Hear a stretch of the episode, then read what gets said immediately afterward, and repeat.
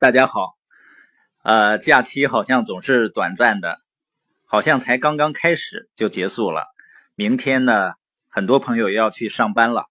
呃，今天在我们的一个读书群里呢，有一个朋友问说，就目前我们收入不是很好的人群，怎么去建立资产呢？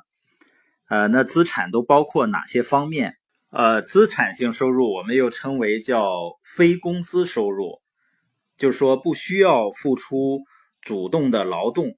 啊，也称为叫被动性的收入，啊，它只需要付出一些努力去维护，就能定期的自动的获得的收入。比如说房屋租金，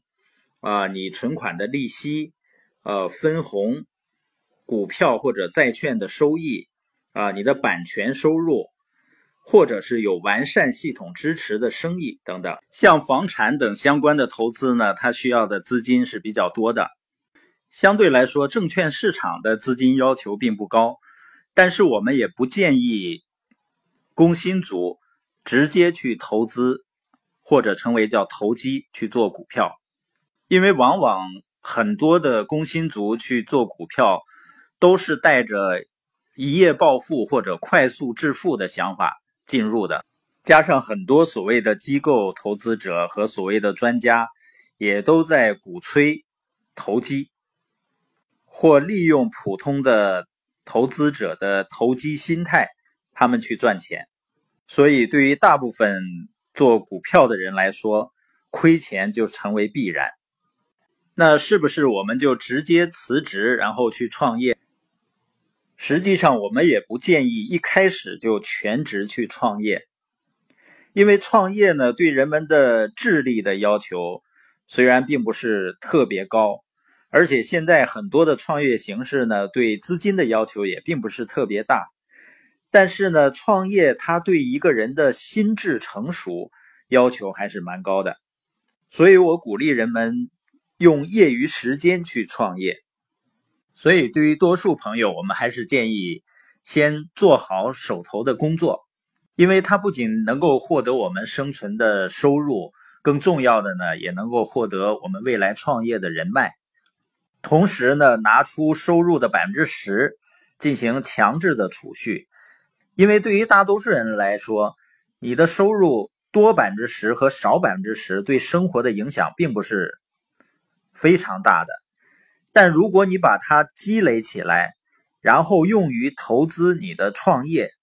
未来能够产生的收益，对我们的人生影响是巨大的。同时，我们要积极的去寻找业余时间、兼职可以开始的创业机会，最好找到那些有完善的教育系统支持的生意，他会把你当成一个企业拥有人去培养。而不是只是他们赚钱的一个工具。有完善的系统支持的生意，才意味着，当你生意建立到一定程度以后，它能够自动的发展，才能够获得那种持续的不在职的收入。实际上，业余时间创业